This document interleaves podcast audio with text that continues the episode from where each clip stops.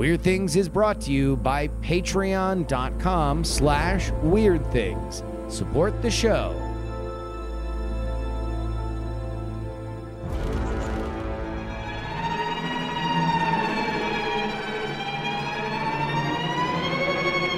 Hello and welcome to the Weird Things podcast. I'm Andrew Mayne, joined by Justin Robert Young, Hello.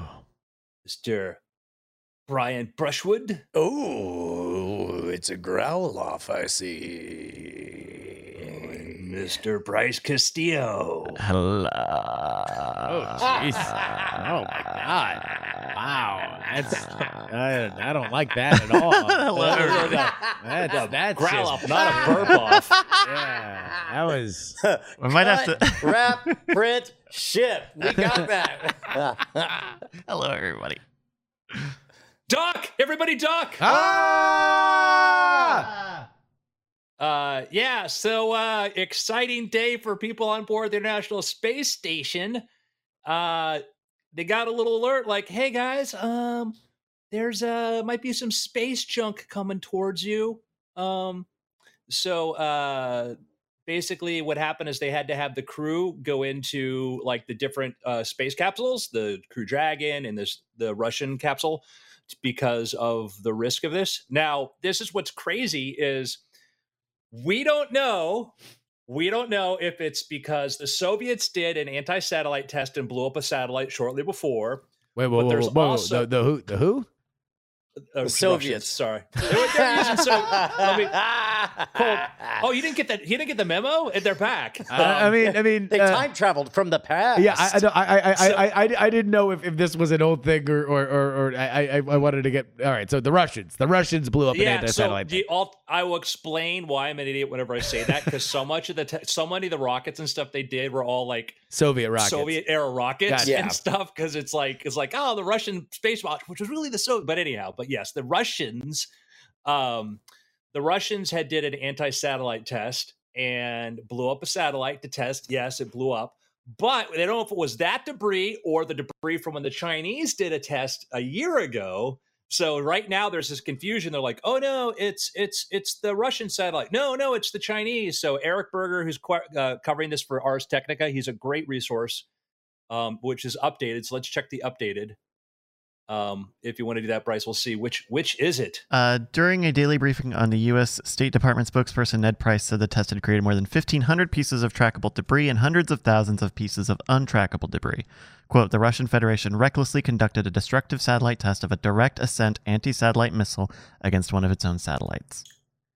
It's like they don't like the space station. It's like they're, uh, they're it's a timeshare. Yeah. They really want to get out of, Yeah. and so they've tried to like spin it with their thrusters, and now they're trying to destroy it. They're trying to, to break their lease with space by playing loud music at all hours. Uh, that that might be worth discussing. Um, I I know of very few projects to clean up uh, uh, the space lanes, um, uh, and in fact, I, I reluctantly admit that the only good idea that I still hold on to was from uh, one of the last uh, uh, issues of 321 Contact magazine, where they talked about sending up a rocket and having it explode into just, you know, a couple of miles wide foam ball that would basically anything pegging it would slow down enough that it would fall out of the sky. I I don't think I've heard any better ideas since then. to eliminate space junk. Yeah, or at least Yeah. to, to clear some lanes. Yeah. To, to clear places that uh, that that we want They- to go. There's actually uh, a couple startups. Um, there's uh, was it Clear Space One. Uh, if you go to clearspace.today, which is they they have like a crazy sort of uh, you know, like literally like grabbers and stuff. They want to do this. There's the idea of using like you like like a smaller sort of thing like aerogels. So it is actually an active astroscale is another group that's looking into doing this. Um, so that is becoming, you know, the problem is is like who has to pay for it. But right. as we see today, like uh you know, the fact that the International Space Station had to take these, you know, maneuvers, Yeah. and I could see, I could see like, hey, listen, uh, if you go do an anti-satellite test up there and you explode it and we go clean it up, we're gonna send you a bill. You know what? it almost makes me wonder, and uh, this this almost certainly would end up being the subject of interminable uh, uh, multinational arguments in order to get there. But there's part of me that loves the idea of, man, it's space. Just go up there, clean out a lane, charge rent.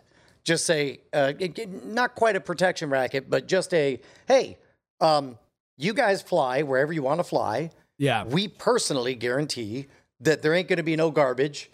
We in- are in we are clearing coordinates. we are clearing the way in this lane. Right, correct. And if you plan to occupy that lane, we will send you a bill, or maybe we'll uh, uh, clean up other garbage. yeah, it's a real nice station you got there. It'd be a real shame. Uh, uh, I I do wonder whether or not there is some kind of uh, uh agreement in the in, in the offing to say like, all right, well, who's responsible is it? Who's footing the bill on on cleaning this place?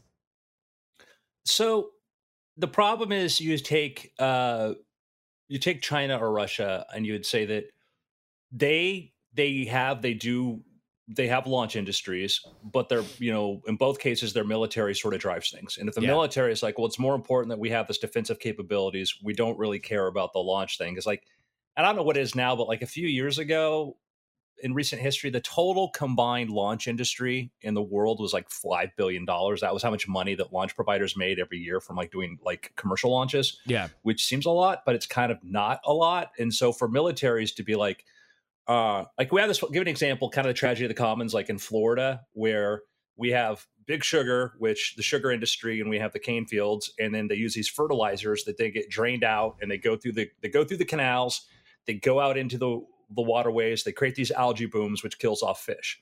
Commercial fishing is a much bigger industry, brings in actually more money than sugar does. yeah, But the politics of it is, is you're left with algae blooms and this because the we you know term we're you know very familiar with this tragedy of the commons. And so here, if the military is like, we don't care, our job is to build these satellite weapons and technology. So So we don't, and and not even to the point of carving out an element of our budget to to clear up the the, the spaceways. Not our job. Our job is to shoot things down. Whatever. Russians can't afford it. Uh, the Chinese, once they get more assets up there, it might become more critical for them. You know what you could do, uh, and this is this is blue sky projections. Um, what if what if you essentially create a space lane, and you occupy every hour of space behind it, so such that um, that anybody who tried to to to to, to carve their way into your traffic is very likely going to be hit by one of your dummy satellites, and then meanwhile you have the codes to move the dummy satellites out of the way or whatever. You've got you've got a posse. Bas- yeah, basically. So, so imagine like right now, uh, we would send up one craft that would follow one lane. Imagine if you just fully occupied that lane, and granted, only one of the craft is doing anything. The rest are like unoccupied units or dummy things to where it would be difficult. I guess yeah. The the, the question would You- be it- it'd be have to be so cheap to get something up there that you would be willing to get something up there that wouldn't be doing nothing. Yeah. Right. The, the problem isn't like one satellite crashing into another one because your chances of that happening are like infinitesimally small. It's a debris field spreading in hundreds of kilometers of little paint chips and things like that. That's the real problem because then you have it and it's not in a stable orbit and it changes over time. And so, what happened with the International Space Station, which changed the orbit from time to time, is this elliptical orbit, or in this case, it may be the debris that was just created. You know, like you know, or like um, twice per you know once every year or so we have to change orbits because if something comes in the way and drifts in so you, just having something ahead of it's not going to help the problem when it's a much bigger field and things are moving so fast by the time this thing moves there and it's hard to predict it yeah, Uh, I, I guess what I'm what I'm speculating is if it would be possible for any either state actor or private industry to claim essentially a, a, space lane, a full space lane. Well, we do we do when you when you go when you want to like for SpaceX to launch its satellites, it had to get permission from like the FAA and to say this is the orbital path we're going to do. And once you establish an orbital path, but that doesn't help you if the Russians or the Chinese blow up Yeah. a satellite and it just sends fragments all across there. And that's and that's this is forcing us today. It's going to bring that up to say, hey, cool, no, we have these lanes. You're not supposed to go in there, and your stuff came across there. And they're like, what are you going to do, bro? What are you going to Yeah. do? or whatever that is in Russian. Yeah. Broski. but it could be it could be getting the major space partners. I think we're probably very close to the major space partners coming together and saying, okay, like one, we need to fund a cleanup cleanup Yeah. efforts, maybe. And I think it would be a great it would be a great thing we did with like the the NASA program where we said we'll just contract somebody else to do it. The problem is is that these other the ESA, the Russians, and the, Chi- the they're not so fully into let private just pay private enterprise to do it. They still want to like, no, we'll build the solution. Well, and even NASA still is like, no, we we the problem with you know SpaceX is we don't own it. We should design and own it. It's like, well, So then it, it, it would eventually be, you know, the, the solution will be for janky state crafted things that will not work well together um, trying to do something. but if you if you said hey we're going to do a thing where every launch everything that goes above you know uh, everything everything goes into orbit you pay a tax and this thing pay into a fund and this fund goes to pay for Cleanup. cleanup, and we're and we're going to hire we're going to contract out for cleanups That'd be, yeah, maybe that would be ideal, but who knows? I'm, and i'm sure there are conferences and stuff where like tons of people propose like every scenario i could imagine here every situation that could entail. well here's the problem with this but Well, that's I mean that that is the big question because uh, when you're talking about that kind of money, that's a lot of scratch. Like like you were you were talking about big big big cash if you would be able to be a vendor to clean up space debris. Well, that's the because right now it's like a risk thing. You can say, okay, as the cost of launch goes down, you're like, which is cheaper? Putting satellites up if you know, okay, this satellite it used to be, ah, these it costs so much to put them up there. But if we get if Starship starts flying next year, which it may happen, even with Falcon 9, it's so much cheaper to put stuff up there that you might be like, eh, if it gets destroyed, I have a backup. We put something else up there instead of paying, you know, $500 billion a year to clean it up. Yeah. Uh, and I, I suppose it is worth noting that uh, uh, the vast majority of debris will probably not be in a perfect orbit. It's a lot of it's going to fall and, and kind of clean some of itself up. uh, we still got Apollo stuff up there. I mean, we've got stuff can be in crazy orbits that can stay up there a considerable long time, and so, uh, you know, hundreds of years. Yeah. Well, you want to know what also stays up for a really long time? My excitement when people head on over to patreon.com slash weird things. Why is that, Justin? Because my cheer knows no bounds, knowing that you, the listeners to this program, understand that the only way that this keeps on rolling is if you head on over to patreon.com slash weird things and support us with your money. Yeah, but I've heard that Patreon doesn't really give any money to anyone. Uh, shut up is what I would say to you because that's wrong. And we don't tolerate that kind of nonsense on this program. No, it indeed gives us money. Uh, uh, uh, don't believe me? I have money. Well, I just Moving read, on. I just read Atlas Shrugged, and I don't do anything that doesn't benefit me personally. Uh, well, it does benefit you personally, What? The ding dong. oh, because you can get uh, uh, uh, uh, early access to the After Things podcast, which talks about our lives as entrepreneurs and answers your questions in a way that will make your life better. right on. Hey, what about lasers? If we know where this stuff is, could we microwave laser them and, and just sort of knock them about? That's actually one of the plans was to put a laser on the ISS to do that, um, which and, and that might help with. I love that, that that was a perfectly reasonable thing to say, but then I just Why- heard why it from the be? outside. I know. Why would they watch the same shows we do, Brian? I know, I You know. It's it's amazing. it's not like one day at NASA, some guy goes, "Hey guys, have you heard about this thing called lasers?" Let me look this up. Holy cow! Like, yeah, that's that's the idea. You know, put a laser on the ISS, and Brian, as you described, because it has rocket engines, it's already basically a spaceship. Spaceship with lasers. Yeah, Yeah. checks out. maybe uh maybe and and and I'm I'm saying this it's going to sound like I'm making a joke I'm I'm actually not but like quite literally a BB gun like like uh, a highly targeted BB gun just just to pew, knock it knock it down knock it Okay. down I will one up your BB gun and say, what if it was like frozen or like nitrogen pellets or something that would then not turn into more debris to cause a problem? Because also your BB gun, your BB gun is going to go around the earth and come back and hit you. no but, but but but in my case my BBs are made from those silver candy BBs that they put on cakes uh Yeah. so so they they chip across and then they're delicious. Wait, we could, but you can make it like if you use like like I said, like some frozen like CO two or Yeah. something like that that'll sublimate. yeah. Uh, The goal Ice- is just to knock it into a trajectory that will burn up in the atmosphere, right? Yes. Yeah. Or or Yeah. knock it out of orbit, or, or Yeah. ju- just Well, get, get it out take of the lane. that's gonna be really powerful, Brian. Yeah, it will. Yeah. Okay, all right. As I'm, soon I'm as, I, sorry. as soon as I'm completed with my mission. this fully armed and operational space junk BB destroyer. gun, my ice pellet uh, fire weapon. Well, speaking of yeeting things, um, we had our first te- test of the Wiley Coyote uh, Aerospace Company, aka Spin Launch. Uh, remind launch? me of this What? one. All All right, let's say different ways to get things into space. Right. Rocket engines. Yep. There's the whole. There's a whole nother thing of uh, electrical propulsion through like you know super light balloons. There's another thing that's a crazier thing that no- Fly an nobody's really airplane really high and then just just you know use a model rocket to shoot off of that.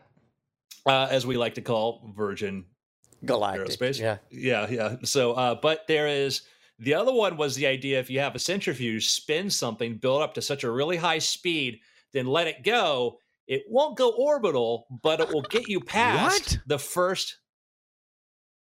So they built a thing that's as tall as the the statue part of the Statue of Liberty. Oh, this And- is so great. It looks like Describe what you're seeing. All right, so Describe what you're seeing. this looks like a gigantic, like almost like like a, imagine a snail, right? But like the the the the the, the uh, horizontal part of the snail that comes out of the shell, you're tilting that ninety degrees upward. So so it is a big. Uh, uh, a big snail shell. It looks like a whistle. itself is is shooting is is pointed northward, and it is, I guess, just building up enough pressure I that mean, it is it's- it's- it's yeeting a- this some bitch as high as it can. It's a literal David versus Goliath. You're just gonna like, uh, hey man, why are we gonna waste all the chemicals to get you know from zero to real fast? Let me just whip this on up. It's a centrifuge turned on its side. It's got this projectile, which is attached to the end of this armature. It whips it up to like an incredible velocity, and it's in a vacuum chamber too. So that's why there's this this seal on top. There's in a vacuum chamber, and then the thing just rips through this. You see it smash through this diaphragm, and then like go up.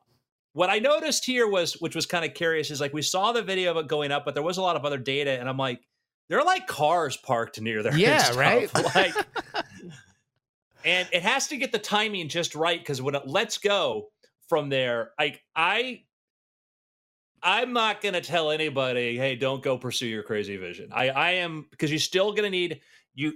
Their plan is this. Their plan is they're going to build these. There'll be multiple stages. It'll be a first. It, the idea is that use this spin to get you for the first pass. So you need less fuel, and you only need, let's say, you know, uh, one rocket engine to go into orbit.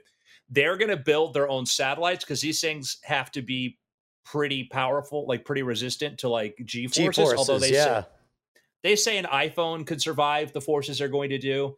So they want to be kind of an end to end thing for putting things up. And you could never do a person there because you ended up as like, you know, jelly. But for hardware, you could do this. Uh, this is a they have a design. We're looking at a proposed, you know, or coastal launch site, which is one at an angle, and it's about to whisk this thing around. And then I mean, people are asked, this is pretty close to uh, uh, the system in Heinlein's. The moon is a harsh mistress, where they're doing mining, and then they just they have their mined minerals, and then they just chuck him down to Earth, and then Yeah. one day they Yeah. decide to go rogue, and they're all like, "Well, what if we just chucked all of it indiscriminately at Earth?" And then Earth was like, Yeah. "Okay, you're free." Yeah.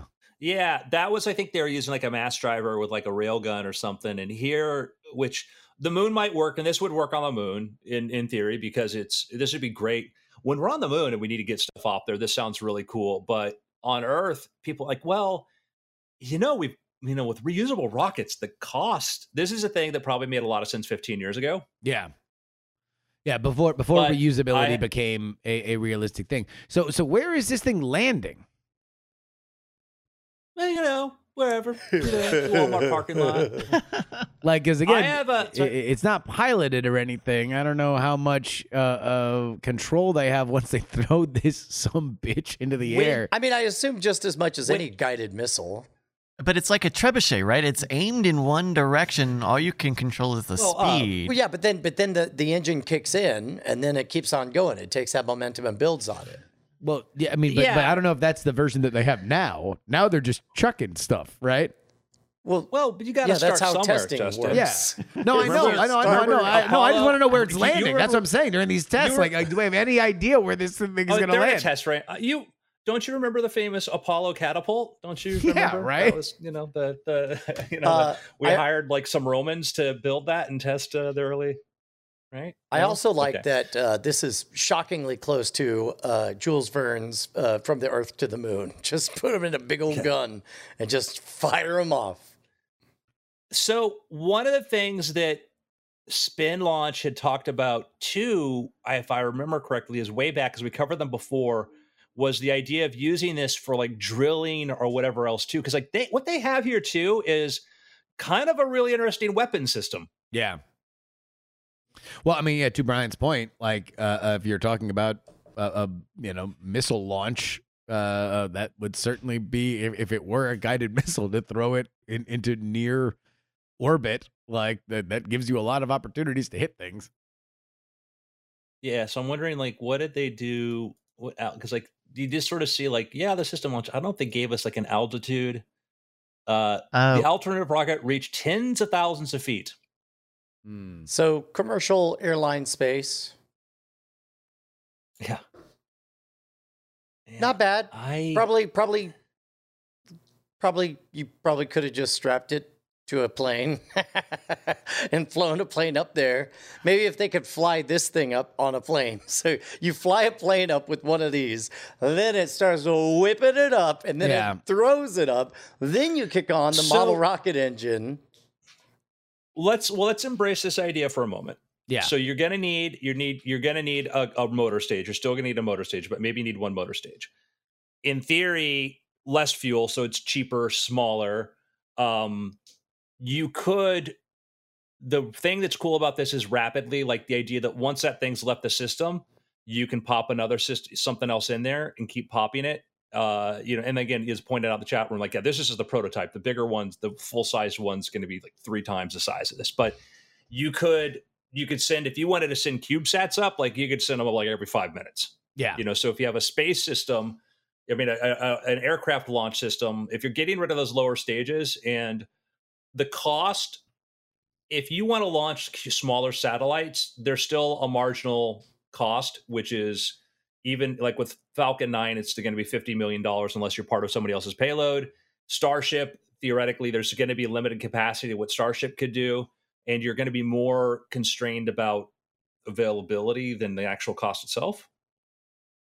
So, you know, So yeah. yeah, potential. I, I I- I think it is an interesting idea. That the question that that I I think is is most prescient going forward. To your point, Andrew, is exactly how much does the money saved on the fuel matter in a world of reusable rockets? of uh, environmental concerns as well. Like when this thing could be theoretically solar or fusion powered or whatever, and it's like you're not burning any hydrocarbons at all, and and you know maybe if not to space, take something like Project Loon or whatever. Like you chuck it up high enough, inflates Yeah, and uh, uh, uh, uh, drifts around, carries internet in a giant mesh network or something. that's an interesting idea. And I, you know, something you mentioned earlier, Andrew, about this as a as possibly a unique launch vehicle for for say weaponry, like that that could propel the the the, the advancement of tech for for something like this if you know if they are really able to send like a missile with with with less or or later propulsion that make it a little harder to detect for for at least a little bit. Oh yeah, that's a good point. Like uh, so, because there's no rocket plume. Oh, Um, for stealth. so you, but the thing is, you know where these systems are though. So here's the description. The velocity boost provided by the accelerator's electric drive results in a 4x reduction in the fuel required to reach orbit and a 10x reduction in cost. That's a hard thing to quantify.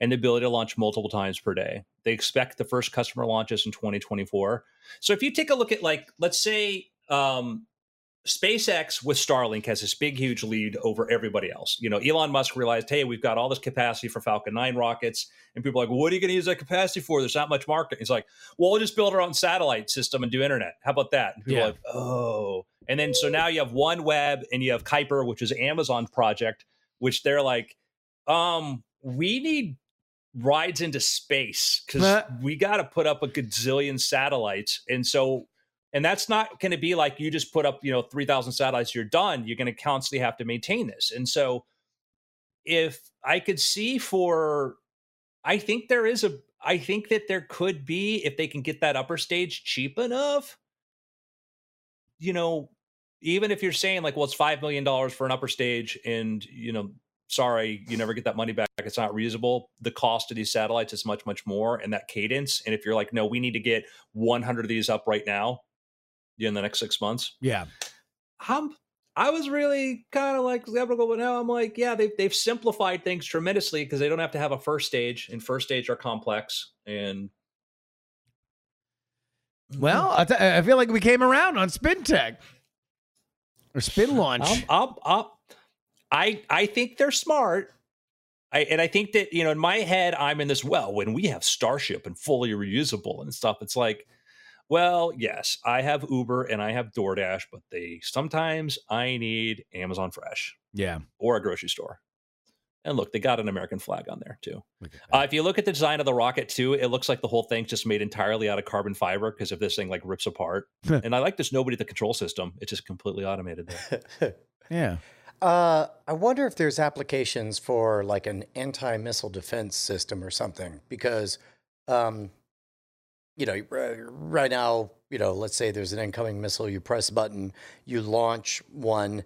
If if you could have pre-spun up several of these uh, on a defense perimeter, so it's like you you essentially go from zero to really fast instantly because you're already going really fast in the tube. Yeah. Um, uh, that's that's probably microseconds that don't even matter, but I don't know. Uh, I, I, I like that people are trying crazy stuff. Absolutely. Yeah, I I'm I'm I'm intrigued. I would say when they first launched, I was sort of like a little bit. Uh, they actually on their webpage, you can see the comparison of their uh, orbital accelerator, how it's taller than the Statue of Liberty. Um, I love that metric. They, I remember they talked about using these things for like drilling, and that was they they did hmm. this weird sort of like I think financial offering, and they thought, oh, you can use it for drilling and all these other stuff, and I'm like, pick a thing, pick one, just pick one thing you want to do. Yeah. And so it looks like they did. That sounds like uh sounds like they just needed money in the tent so they could move in yeah. m- move in a direction.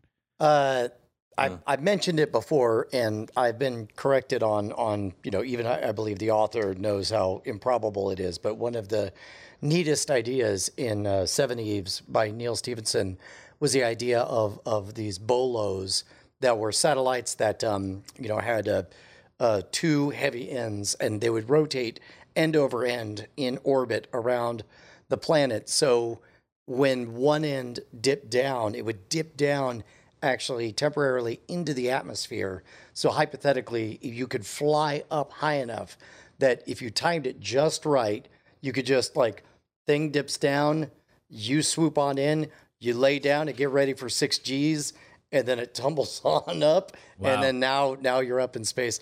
Um, not that that in particular will work because that's made a book, but uh, but but man, some kind of combination of all these crazy ideas coming together for a very low impact, very energy efficient way to get, you know, cargo. Uh, yeah, and granted, you know, un- insufferable G's experienced on the way doesn't seem completely impossible.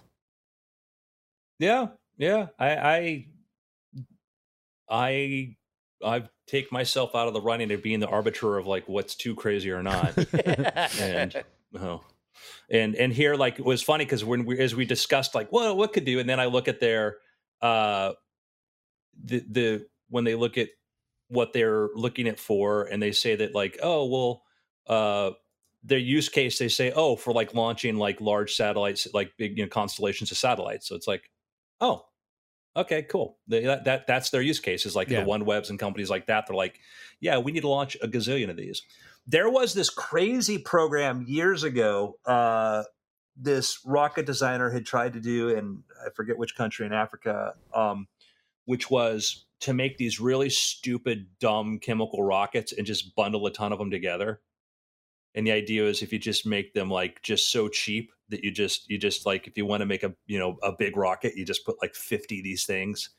Um, let me pull up this up like uh because when the idea of like reusability was such a radical sort of idea that it's still you know when Elon Musk first talked about like you know that when he did his press conference speech, which was like ten years ago, you know then you know they did the national press conference in Yeah, the the press uh, uh, club in DC. yeah and, yeah and it was uh, you know you're like what? yeah and remember when you know they did the first grasshopper test and we're looking at people like oh it looks like cg it's cg spacex is just trying to feed us this cg thing like this this is never going to happen.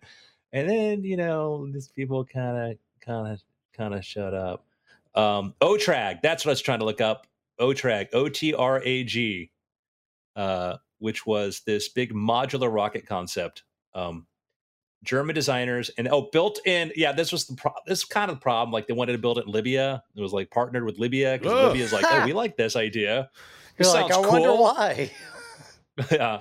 So that It's was a controversial Libyans! sort of thing. Yeah. so that idea was like, yeah, let's just mass produce these really, really big, like basically just dumb boosters. And then if you want to big a bunch of stuff, just tape a bunch of them together. And, your upper fire 'em at the lower same stages. time. Oh my god. Yeah. You know, remember Well, not exactly the most efficient system, but no. um so a lot of ideas. That was a little bit too crazy for me. so gentlemen, you want to do picks?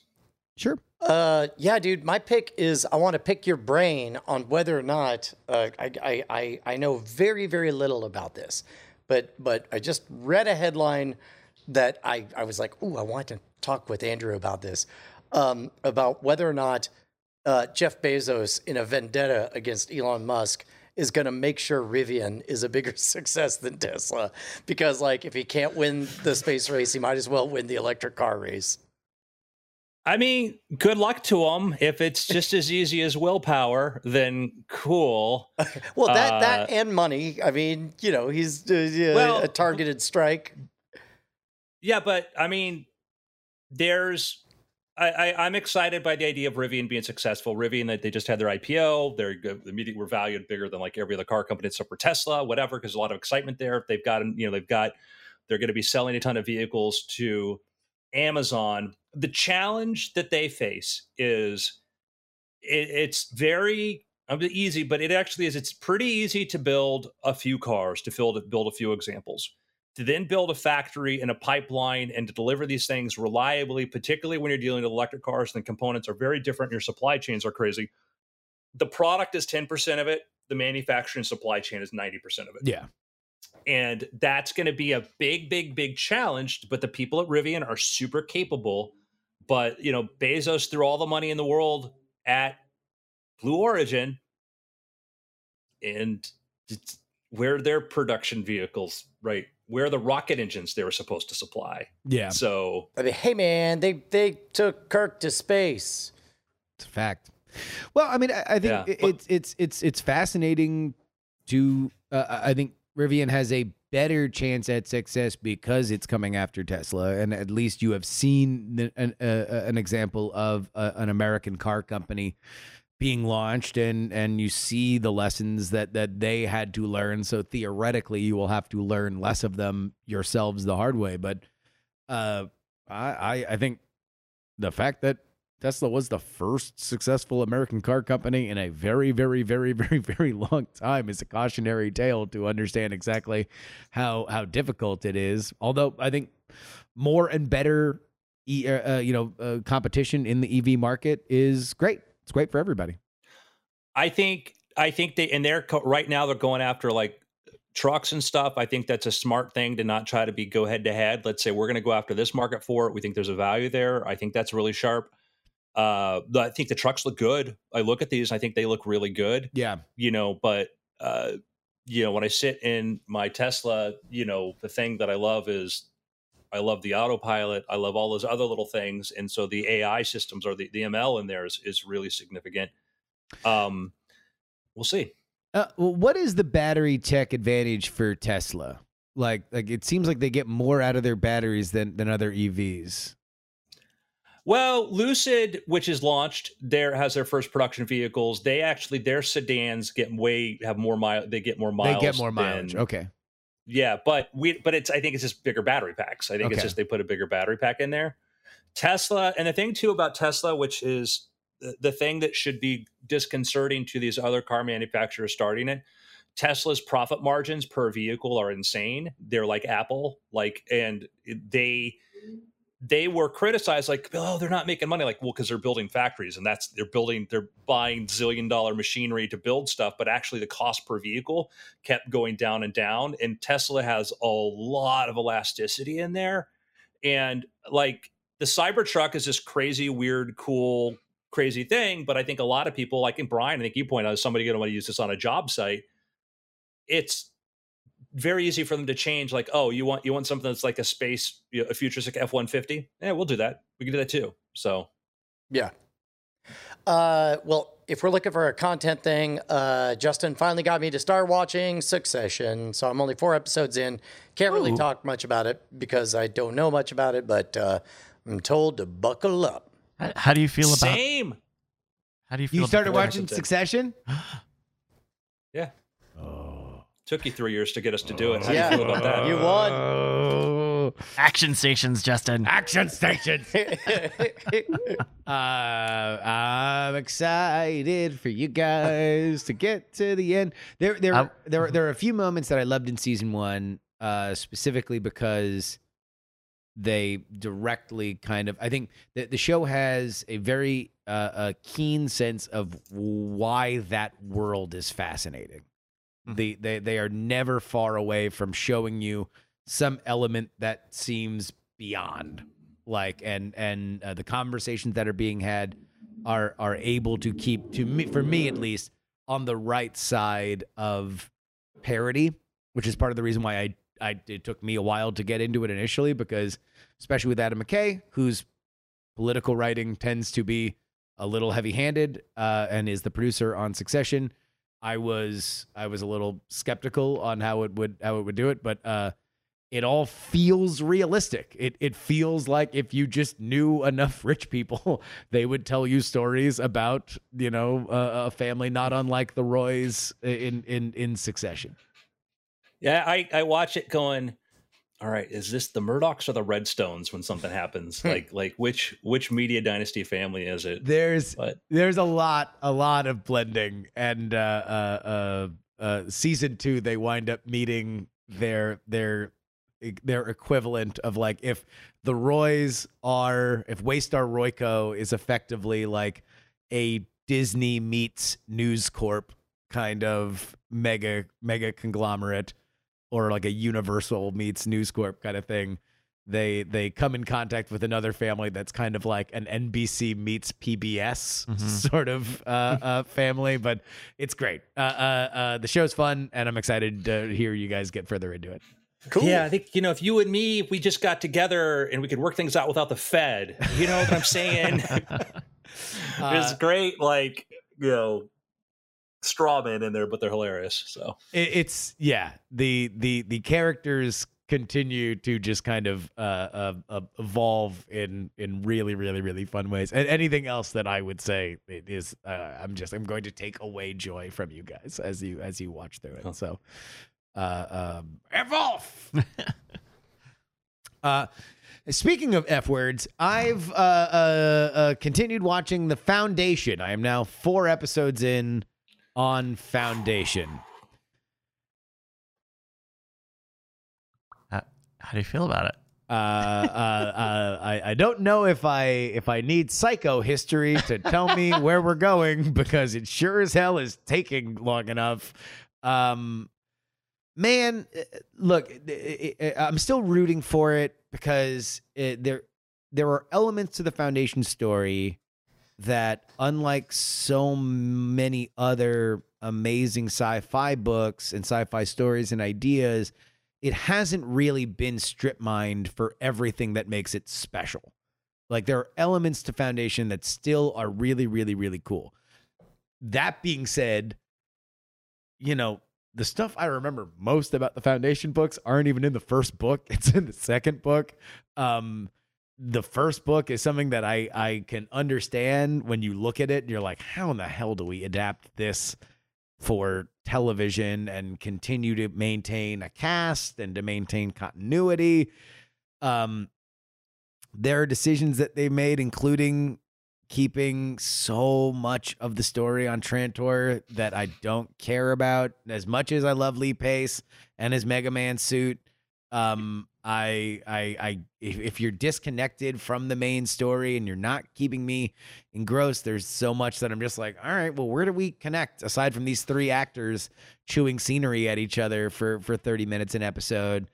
Um, I don't know. Uh, uh, uh, to me, if you're gonna do a, a condensed version of Foundation, uh, uh, you kind of got to wrap it around Seldon. I, I, I would have liked to see maybe a little bit more of it leaning into a kind of like like the master direction, like like maybe getting into some of how much you have to subjugate yourself if if the man if the if you're in the presence of the prophet and you really believe in him, but uh uh boy whew, uh, so far I- it's it's it's hard it's it's thicker to get through than I wanted. I I like I'm like I'm okay with it being its own thing. I'm fine with that. I don't I I I gave up. I gave up like episode 5 or 6 cuz I'm like oh cool the the crying woman on the tr- space station thing. You're doing this. You're doing we're we're doing this cliche thing here. We're doing this and I just kind of I'm like I'm not really enjoying. I'm not having fun. And I I'm like I'm just gonna go back and I'm gonna go watch The Expanse, which is what I think this wants to be, without really saying that it wants to be The Expanse. It kind of makes me wish the Expanse just ripped off the cool parts of Foundation for a season, or like it, that could be a three season arc. I mean, I, and then also I don't know. For me, I just keep watching it because the Foundation is one of the coolest villains in all of sci-fi history, and I, I don't know when they're gonna bring him in, but at some point they're gonna bring the- him in, and uh, it'll be. I don't know. I'll just be upset How- because they won't do it cool because like whatever. I'm just I'm kind of waiting. well, there's around. that. Yeah. yeah, they kind of they kind of remember us saying they kind of deflated the impact of that by what they did, the way they did the whole Lee Pace. It's like I don't. It's like I'm like, do you like, do you get do you get what this story's about? Do you, do you get this? Do- do- do- It's like a Watchmen thing. It's like Except "Mm, they, I it's mean, they great." mention him in the first, in the first, in the pilot, in in like the first five minutes. They're like naming all these names, and they name the name of the Yeah. villain, and it's like, well, eventually we'll get there. So Yeah, be excited for that. Uh, uh, I don't know. That's a line of thinking that is a little difficult to to to match your perspective on not having read the book. Yeah, uh, all, all, uh, now you guys got me thinking about how cool it would be if the Expanse just ripped off the Foundation. if, if you just dropped Hari Seldon into the world of the Expanse, I'd be like, "Let's go, baby!" like, Well, like Expanse did a great job of it's a huge story, but has these core characters, these Yes. core people we watched, we grow with them.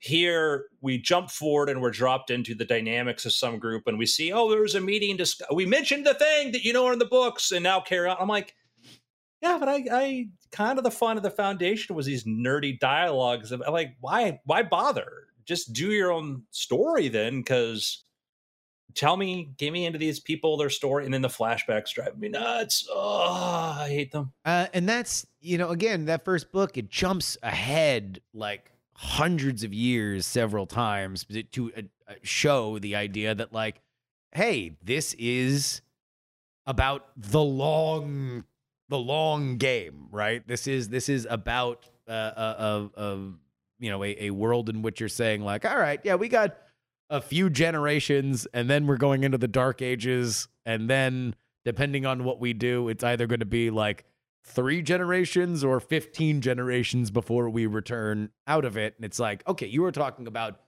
an immense length of time. Um, that I don't know. I, I it was always going to be hard to do. Uh, boy, is it soupy, but man, is it better than Y: The Last Man. So there we go. That's my review. Foundation, way better than Y: The Last Man. I love the casting in Foundation. Sorry, love Yeah. the casting. Yeah, great cast. I mean, look, Lee, Lee Pace. The only reason why I don't hate the show, but considering they spend half every episode in that palace and on those sets, is because Lee Pace and the boy and the old man actor are good. I like them. I really wish they had some connection to the plot, or they were. Uh, I don't know, Uh, but uh, uh, great casting. It, it is. It, it's a well casted show. It does. Boy, does it swing between like, oh my god, how expensive was that? And did they shoot that in a closet? Like it- is like Sky Captain and the World of Tomorrow level uh, uh, green screen. Like it is. Some of it is weird, and the costuming. I'm sorry. You can't be the, the the the triumvirate clones that run the galaxy and not have your your clothes look more expensive or look, look as cheap as that. Like, like it that- feels small. yeah.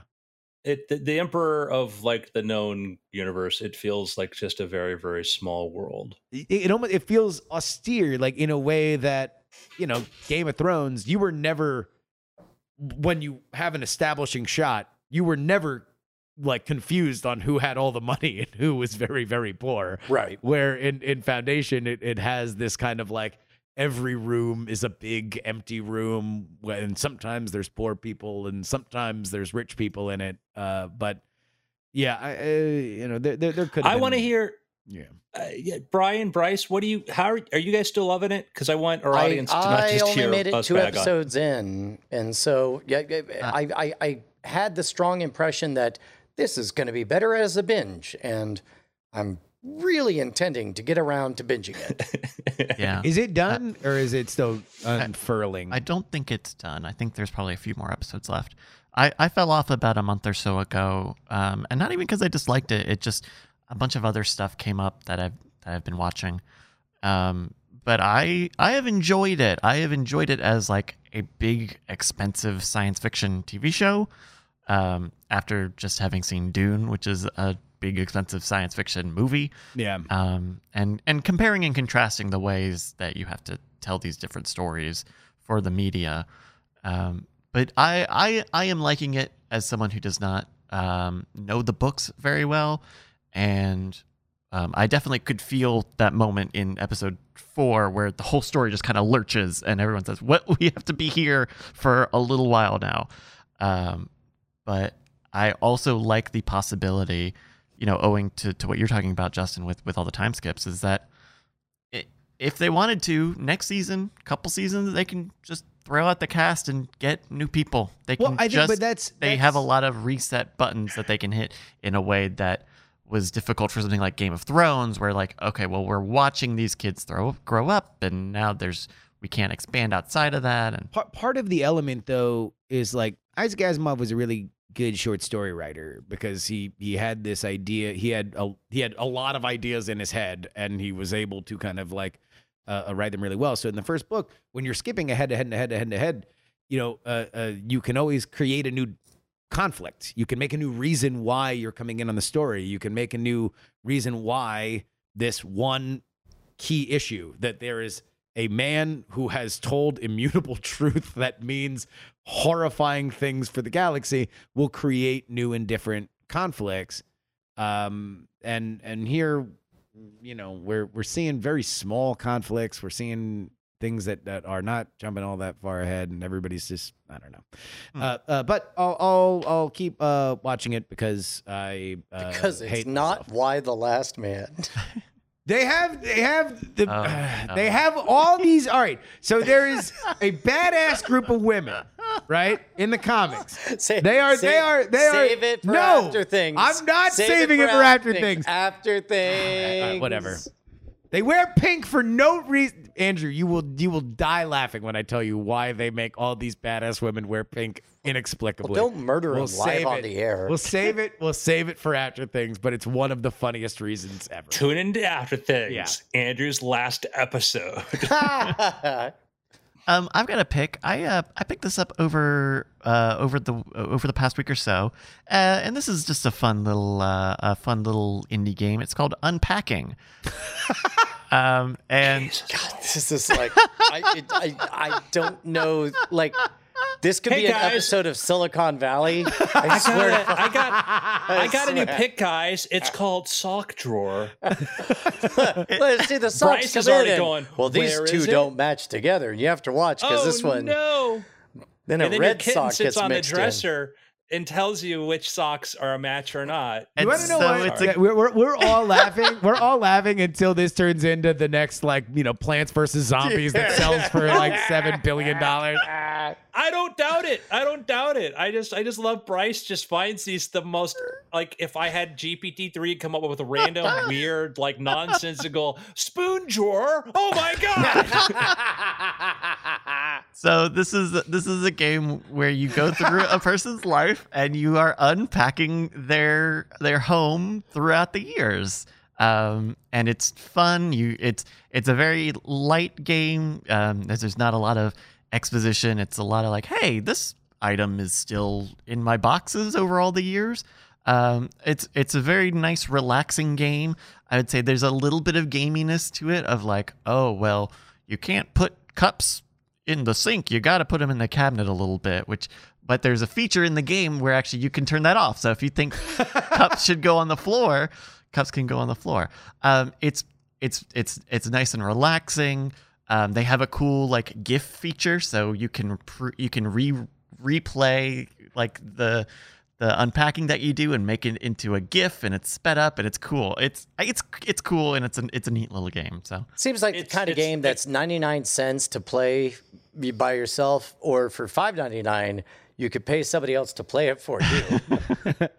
It's like the opposite Marie Kondo. You know, it's like Yeah. the, yeah, pull it out of the box and put it up. Well, that's going to be the. Oh, I just spoiled the next game. Oh, oh no, unpacking too. Pack it up. Pack it up. Uh, but uh, but yeah, that's that's a it's a, it's a nice little game.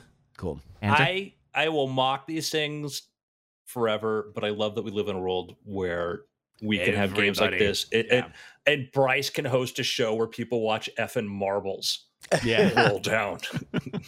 I was describing this to somebody, and they're like, "You watch marbles roll down," and they're like looking at me like I'm insane, and I had like a stroke, and I'm making this thing up. Like, no, it's a, it's a game. I got I got the T-shirt too, because because I you know my friend. Mm-hmm, they don't get it. They Marbles. don't get it. So prediction for the future: this times a thousand more weird. Yeah.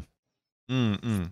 Absolutely. Uh, so I I got to pick. Um, uh, uh, first to finish finish Star Trek Lower Decks. Uh, loved it. The last episode was a little bit, a little bit not great for me, but the, everything else was great. Star Trek Lower Decks is one of my favorite shows on TV. If you're into Star Trek, uh, it's aimed at a younger audience, but I'm going to plug this is going to be Star Trek Prodigy. Which is the new Nickelodeon show, which looks, it's absolutely gorgeous looking graphics and stuff. It's a very different premise. The idea is that these alien kids in the future in this far off part of the galaxy find the starship the starship and so they kind of go on adventures they've got the hologram of of captain janeway to basically guide them because she thinks they're cadets and also what's cool is the voice of the ship's computer is my friend bonnie. So uh Whoa. she she's doing well my other friend bonnie but yeah uh but yeah so Friend she's doing bonnie gordon is doing the, the voice that bonnie's i know her from the magic castle. She's super super talented. I've been following her for years. And so when i heard about the, she was first she first worked on the show she did like the temp temp like audio for like like the lead character and stuff. And then they cast her as the robot so bonnie gordon check her out on twitter if you want to follow her bonnie bell g um she's a regular she's a member or she's works at the magic castle too and that's where i know her from and super super super talented That is fantastic. Very cool. Uh, I, I, I've been cautious. I, I'm going to give it a try, but I want to hear a little bit more uh, before, It's- before I go. It's a kid. Sh- uh, it, it is a the production qualities are fantastic, but it's also you realize the CG is amazing. But you always realize like, oh, this is network. This is like cable television CG, Right. This Which means this is closer to like Star Wars Rebels or Clone Wars or something. Yeah, and you're like, yeah, we're probably not going to get more than six characters on screen at a time because of the cost. You know, so like I was watching like kind of the first like episode episode, and it's uh, it's fun. I mean, it's a kid show, but it's like it looks music is gorgeous. The ship looks amazing. Production is great. The writing's great. The voices are great. The voice talent's great. Great cast. So Cool. Nice. Cool. Star Trek Prodigy. Um. So, gentlemen, it's been weird.